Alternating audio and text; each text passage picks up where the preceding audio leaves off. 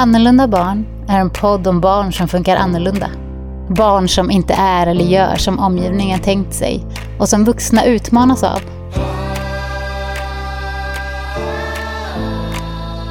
Den här podden är för dig som träffar de här barnen.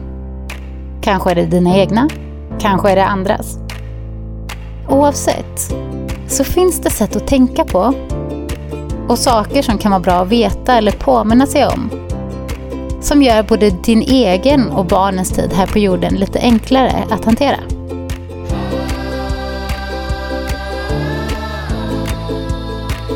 Följ med på en utforskande, filosofisk och livsbejakande djupdykning kring teman och ämnen som kanske skulle kunna göra hela livet både enklare, roligare och lättare att förstå sig på. Välkommen till Annorlunda barn.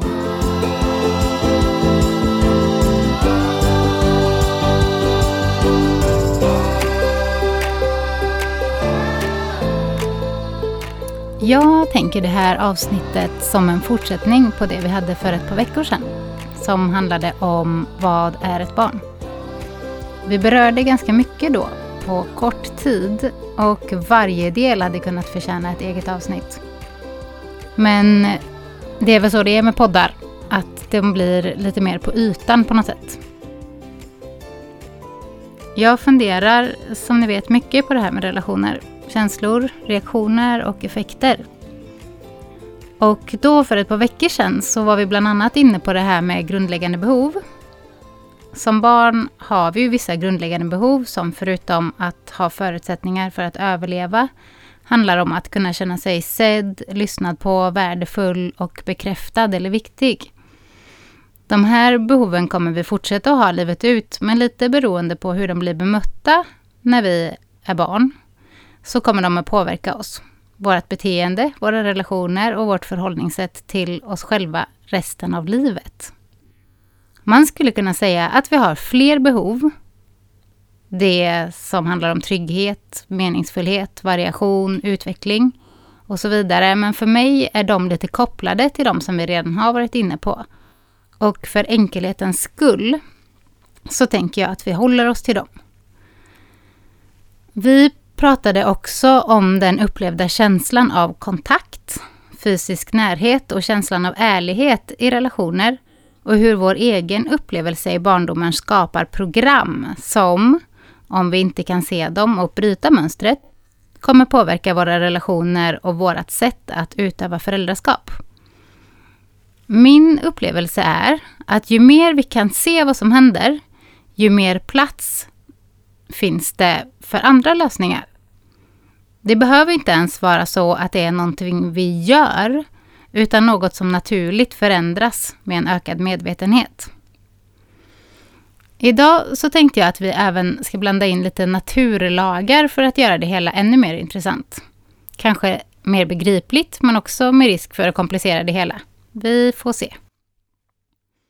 Jag tror att jag tog upp exemplet med till exempel en auktoritär uppfostran. Men det kan såklart också vara en relation med en, man säger frånvarande förälder, mentalt eller fysiskt. Eller någon som är väldigt upptagen med de egna processerna och därför missar det som händer i barnet. Ju mer uppsugna vi blir i oss själva och vår upplevelse, ju mer missar vi ju också nuet där nära relation kan skapas. Och jag gillar att iaktta de här sambanden. Att lika föder lika, eller hur man kan uttrycka det. Affektsmitta är ju ett sammanhang där det blir tydligt, men också i allt från relationer till system. Säg till exempel att jag lever i en kärleksrelation där jag inte upplever mig sedd och bekräftad. Vad som ligger nära till hands då är att jag drar mig tillbaka och så att säga stänger in mig själv mer. Jag kanske riktar min uppmärksamhet mer åt andra håll, till barnen, till vänner, till sociala medier, till hundvalpen eller vad det nu kan vara. En risk är att båda två i en sån relation har liknande upplevelser. Eftersom båda är människor så riskerar reaktionerna och lösningarna att bli liknande. Kommer detta att leda till en närmare relation, vilket är det vi egentligen önskar, eller till ett större avstånd? Jag säger inte detta, inte någonting alls faktiskt, för att skapa skuld eller skam hos någon, men för att visa vad som händer. Vi känner oss avstängda, inte sedda och så vänder vi oss bort. Vi stänger av och gömmer oss. Detta leder ju då till att det vi är rädda för är det vi matar. Ofta gömmer vi oss med en förhoppning om att någon annan ska se det och lösa problemet åt oss. Lite som ett barn som rymmer hemifrån för att det känner sig orättvist behandlat, inte lyssnat på, inte bekräftat. Kanske också önskar att någon ska komma efter och leta. Att någon liksom ska lägga märke till det och bry sig. Man vill ha en reaktion och en bekräftelse på att man betyder något. I en vuxen relation uppstår liknande mönster, men de kan se lite annorlunda ut. Vuxna rymmer ju inte hemifrån på samma sätt. Men vi kanske rymmer till en kompis, till jobbet, till puben, till grannen, till våra intressen. Vi söker upp en säker plats. Grejen är att vi riskerar att skapa det vi är rädda för med det här automatiska programmerade beteendet. Ser vi inte vad som händer så kommer vi troligtvis fortsätta med samma, med resultatet att relationen kanske blir svår att rädda i slutändan. Och att det kanske till och med avslutas med känslan av att det är den andras fel. Kärleken som fanns där från början, som utmanades av att båda två hade omedvetna program och försökte få sina behov tillgodosedda av en annan, har plötsligt förvandlats av att badas i förväntningar och missförståndet att kärlek kan vara villkorad eller komma utifrån. Nu är det plötsligt all denna besvikelse över att den andra inte förstod och kunde möta upp som tar full plats och vi skiljs åt ur en plats där vårt inre barn får agera ut.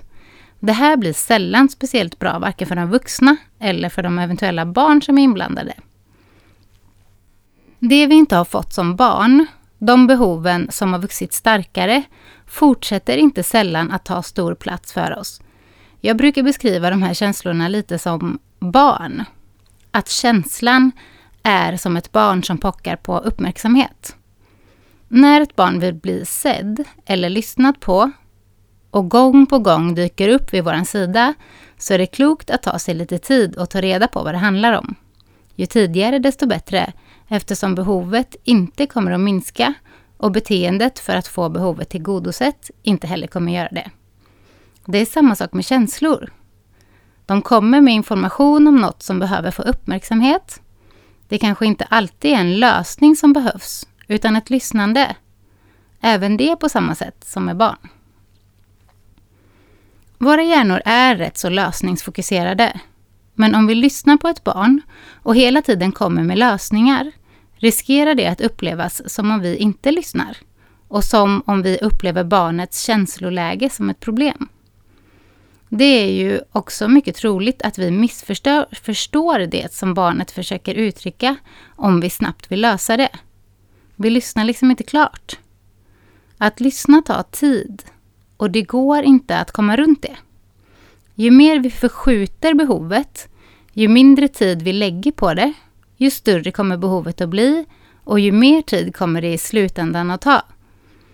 Det som först handlade om att stanna kvar, finnas, låta bli att avbryta och lösa kan till slut landa i att behöva städa upp krossade blomkrukor och hantera explosioner. Och det gäller både i förhållande till våra barn och våra egna känslor. Lösningen är att ta sig tid att lyssna, att ge plats, att tillåta.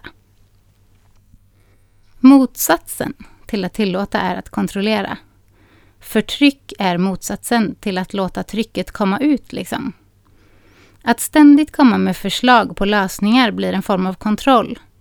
Det blir en kommunikation av jag önskar att du inte är som du är eller känner som du känner just nu.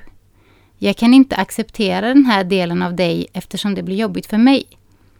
Jag vill lösa det här så att det försvinner och jag kan känna mig bekväm igen. Snabba lösningar kommer inte leda till känslan av tillgodosedda behov. En jobbig känsla som dövas med ett glas vin till exempel kommer ju inte att försvinna annat än eventuellt för stunden. En jobbig känsla som hanteras med distraktion kommer inte att försvinna annat än så länge distraktionen pågår. Behovet av att få finnas kommer däremot att öka. Och vid nästa tillfälle krävs större lösningar. Vägen förbi är tyvärr igenom. Tyvärr för den som tycker känslor är jobbiga eller som inte har tid. Bra för den som är nyfiken och som vill ha en lösning som funkar i längden. Jag iakttar väldigt intressanta reaktioner och relationer när jag matar mina hästar. Jag tänkte använda det som exempel här också. Jag har haft en liten grupp hästar, fyra stycken, som funkar himla bra ihop. De kan äta av samma hög, de kan vara nära varandra, dricka ur samma vattenhink och de har verkat funka bra ihop. Och i slutet av förra sommaren så fick vi en ny kompis. Jag vet inte om jag tagit upp det här, men hon har givit mig en fantastisk kurs i att hantera mina egna rädslor, program, automatiska reaktioner och tankar om mig själv. Det här är ett stort djur som slåss mer än något annat djur jag har träffat. Hon är en ardenner med hovar som stenblock och ett gap som skulle kunna greppa mitt huvud. Så rädslan har ju faktiskt till stor del varit befogad. Men det är inte det vi ska gå in på nu. Det jag ser är att hennes program gör att hon blir väldigt försvarande i förhållande till mat. Det blir lätt lite tumult kring de här situationerna nu för tiden.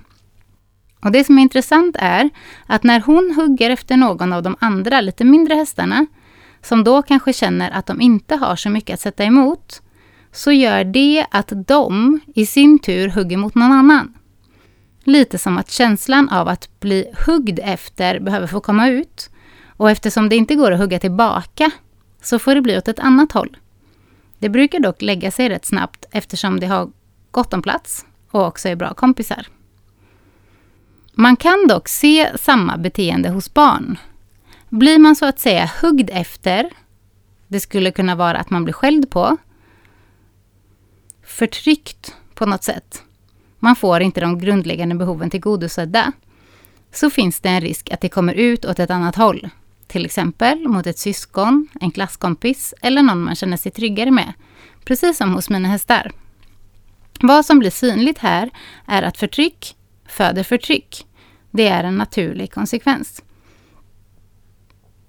Det här är precis samma sak som jag fick till mig på ett väldigt tydligt sätt när jag gick utbildningar runt våld när jag jobbade inom socialtjänsten. Våld in, våld ut var ofta slutsatsen. Kanske alltid faktiskt. Ibland kan det vara lite svårare att se. Men jag lyssnade precis på en podd om våld. Det handlade om männen bakom våldet. Och jag fastnade för några uttryck som jag tycker beskriver det bra. Alla de här uttrycken kommer från män som begår våld och är beskrivna i relation till deras egna föräldrar eller andra som utsett dem för våld tidigare. Varje gång de höll på växte ett eldklot inom mig. Det blev större och större. Känslan av jag ska ge tillbaka. Många människor ärver pengar eller rikedom. Men jag ärvde något helt annat. Ilskan och hatet. Jag gjorde det för att visa att jag var någon värd att respektera. Jag ville äga någon, men det var för att jag själv känt mig så ägd. Min pappa ägde mig. De som mobbade mig på skolgården ägde mig. Jag ville visa samhället att jag var någon som inte kunde bli ägd. När jag var liten och hade gjort någonting dumt, då fick jag kanske ibland två, tre smällar för att fatta. Det gjorde att jag fick ett nytt synsätt. Jag insåg mina misstag. Jag lärde mig att när jag gjorde saker och ting så blir det konsekvenser. Det har säkert gjort att jag själv gör samma sak. Jag ger smällar av en anledning, för att lära dem. Det är av ett gott syfte.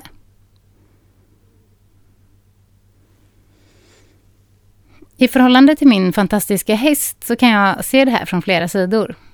Om jag bemöter henne med samma typ av beteende som hon, om jag till exempel skulle ha med mig ett spö när jag är med henne, vilket jag vet att andras lösning har varit tidigare, skulle det växa beteendet alltså, och kanske till slut blir livsfarligt att befinna sig nära henne. Så jag är nära, närvarande, sätter tydliga gränser för hennes beteende i förhållande till mig, men ger henne också plats att vara henne. Hon har massor med utrymme och just nu väldigt få krav. Varje gång jag kommer med mat så klappar jag henne också och berättar att det är okej. Okay. I början accepterade hon korta klappar på halsen. Nu kan jag beröra hennes huvud, bringa, stryka över hela hennes rygg. Men det har tagit flera månader. Och det funkar bara när jag gör det utan tvång och från en lugn, trygg och självklar plats på insidan. Hon får och kan gå undan. För att komma hit så behövde jag först göra resan inom mig för att hantera mina egna reaktioner.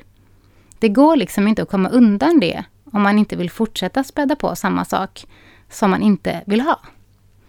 Jag behövde lära mig att hantera min egen rädsla, se mina egna program, göra något annat och få en ny upplevelse. Vilket leder till att båda två blir mer fria.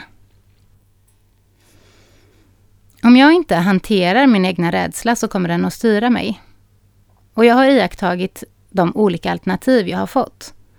Först var det en förväntan på mig själv att vara helt lugn. Men kroppen var ju inte det, vilket är naturligt.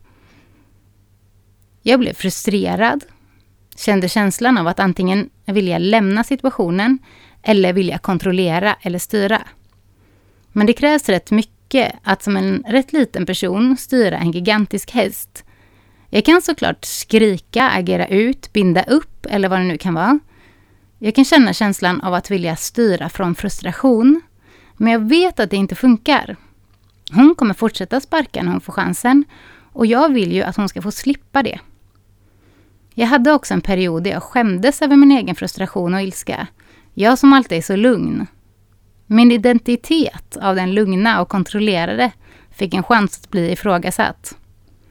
Min lite mer utagerande sida ville också bli bekräftad och jag skämdes över den. Oj, det var ju också en form av förtryck. Men när jag lät den vara där, stod upp för den och slutade skämmas, fick den en chans att uttrycka sig lite mer konstruktivt. Så jag samtalade med hästen om att vi faktiskt behöver ha ett fungerande sätt att samexistera på, eftersom vi delar plats och ändå har de roller vi har just nu. Jag upplevde att hon lyssnade. Jag tror inte att det hade funkat lika bra om jag hade fortsatt gömma undan den där sidan och istället kanske exploderat. Nu har hennes värsta försvar avtagit. Hennes automatiska program har liksom släppt lite. Och i alla fall så länge det inte är mat inblandat. Men jag kanske inte behöver utmana henne precis då. Precis som vi kanske inte behöver utmana barn när de är trötta eller hungriga. Det är lite grann upplagt för misslyckande. Jag tycker att det är rätt viktigt att vi blir medvetna om de här sambanden. För i varje stund och möte tillsammans med en annan så kan vi påverka åt det ena eller andra hållet. Vi kan vara en medvikt eller en motvikt på samma gång. Liksom. Vi kan skapa motstånd eller ge plats om vi vet vad som händer på insidan och lär oss att hantera det. Man kan beskriva detta på många olika sätt. Ett av mina favoriter är att använda vatten. Vatten är en bra metafor och något som jag iakttar för att få syn på vad som händer. Jag tänker att alla förstår att om man har en ström i vatten man vill kontrollera och gör det genom att sätta upp en fördämning så kommer det skapa ett tryck. Vattnet kommer fortsätta fyllas på och trycket kommer öka Vattnet är behovet vi har och fördämningen är motståndet behovet upplever.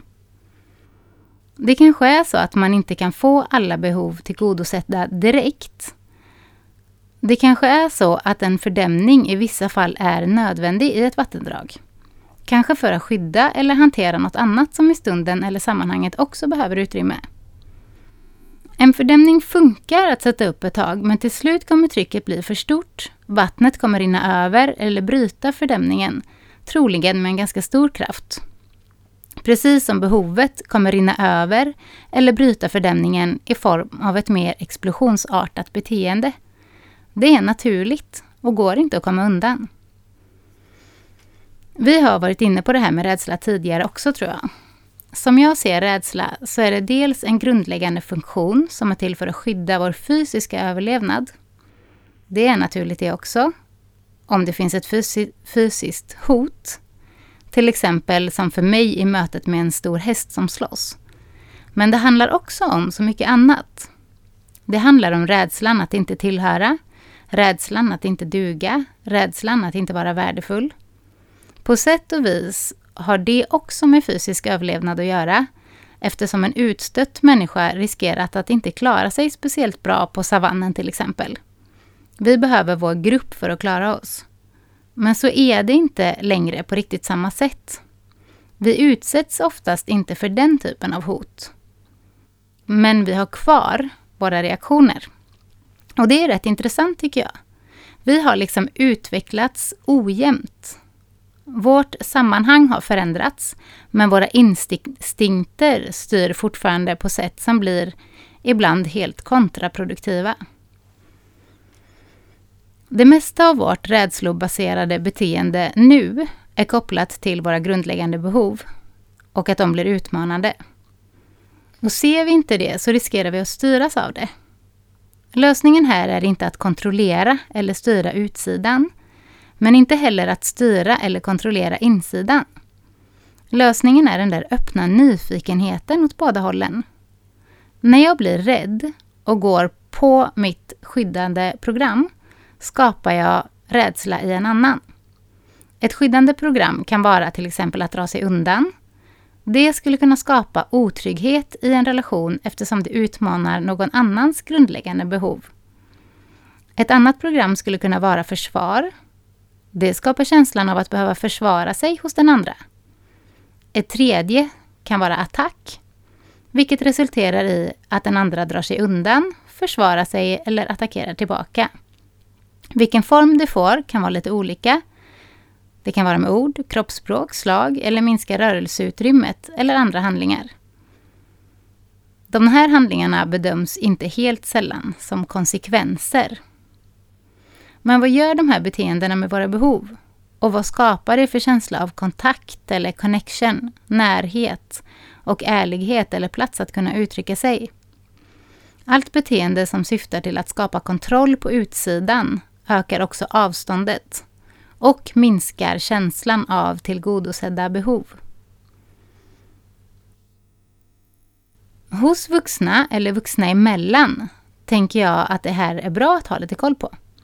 Men om det skulle leda till att en relation förändras så kan det väl få vara så. Jag tänker att vuxna får ha sin, sin egen resa och att livet kommer med de konsekvenser som naturligt uppstår.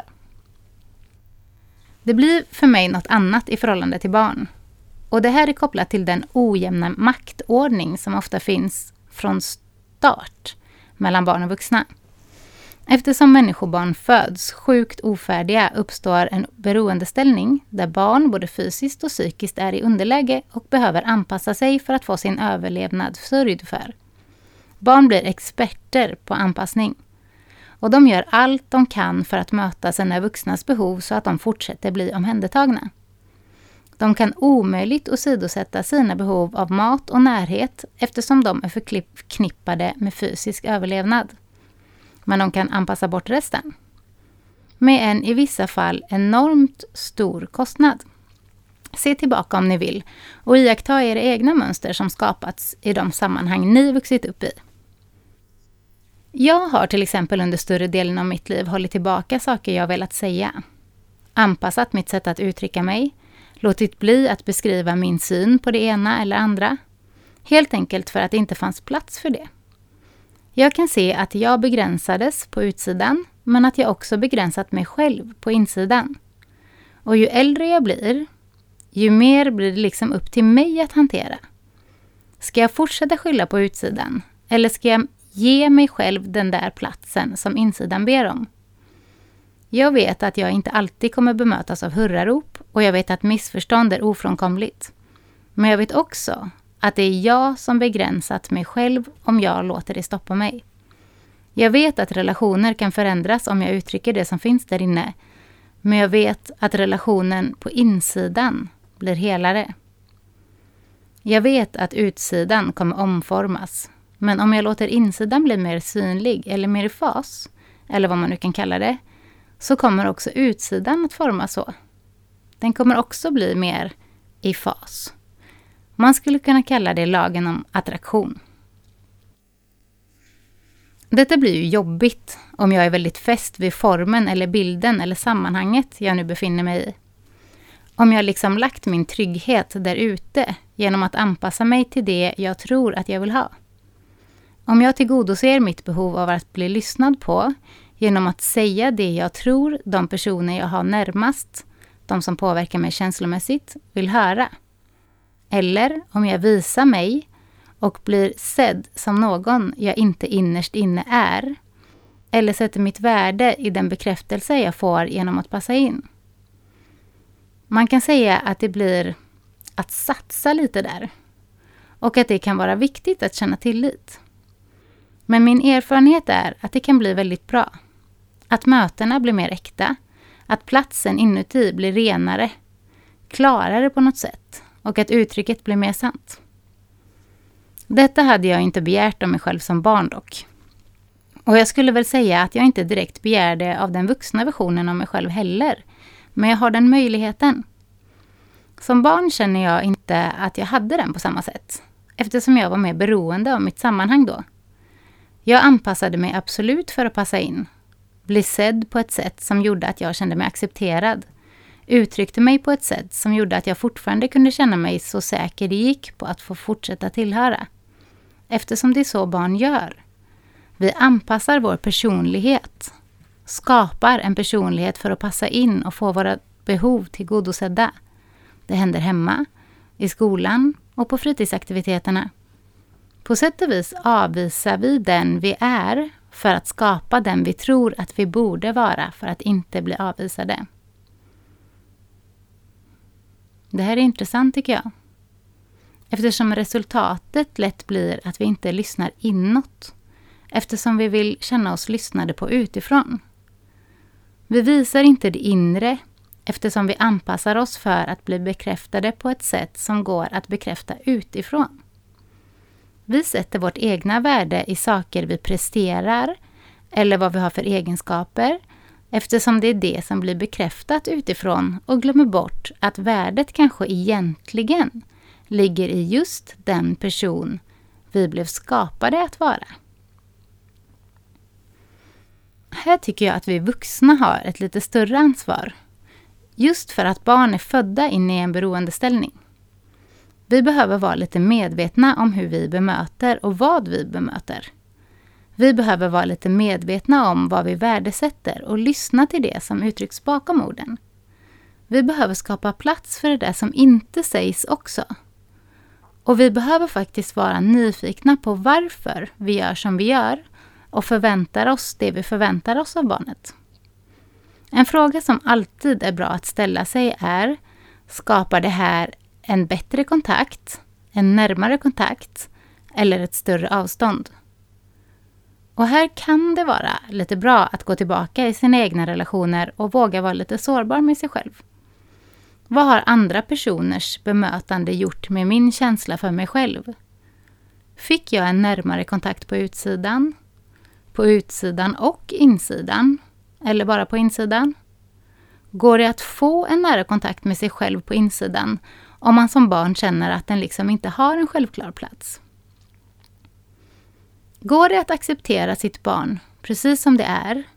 Eller blir krocken mellan mina egna förväntningar på hur det skulle vara att vara förälder och hur det faktiskt är helt enkelt för stor? Jag tycker att det är jättespännande att se på just det här.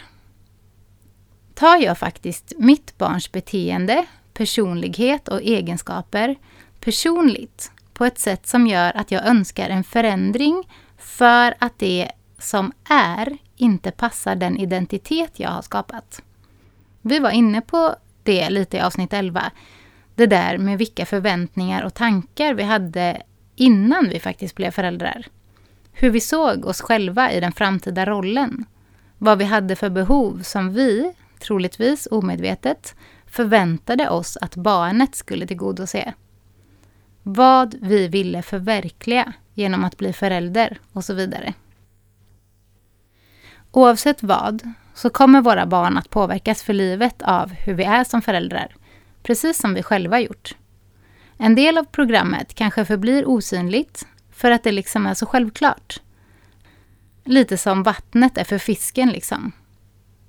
Det styr allt ifrån normer vi ser som självklara till oskrivna regler för relationer och vad vi förväntar oss av oss själva och andra. Jag tycker det är sjukt intressant att iaktta. Och det är, som så mycket annat, en resa som inte kommer att ta slut förrän livet gör det. Vilket också kan vara något som kan vara bra att påminna sig om ibland. Att det kommer ta slut. Jag brukar fundera lite från perspektivet på min dödsbädd.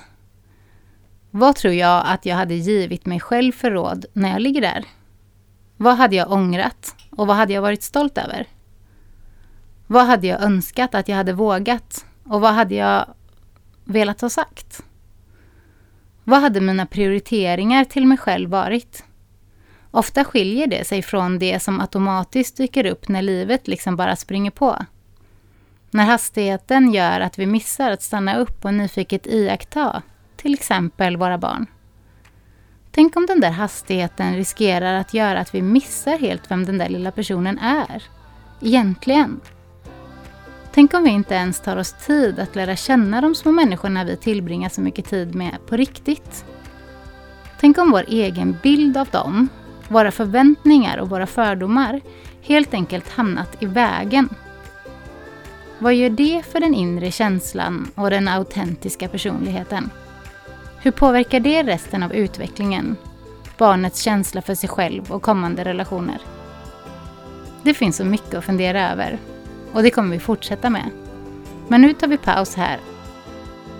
Kanske passa på att stanna upp och andas en stund och lägger på ett nytt lager av närvarande öppen nyfikenhet i kontakten med vårt barn. Det finns alltid mer att upptäcka och i den där närvarande stunden kan det väckas en enorm fascination för att få följa en ny liten människa. Upptäcka vem den är och ge den modet att utvecklas precis på det sätt den själv behöver. Ha en fantastisk vecka nu och dela gärna med er av era reflektioner på Facebook-sidan Annorlunda barn. Det sista jag vill skicka med som en uppmaning för lite mer närvaro i både nära och avlägsna relationer är Tänk kärlek. Det smittar.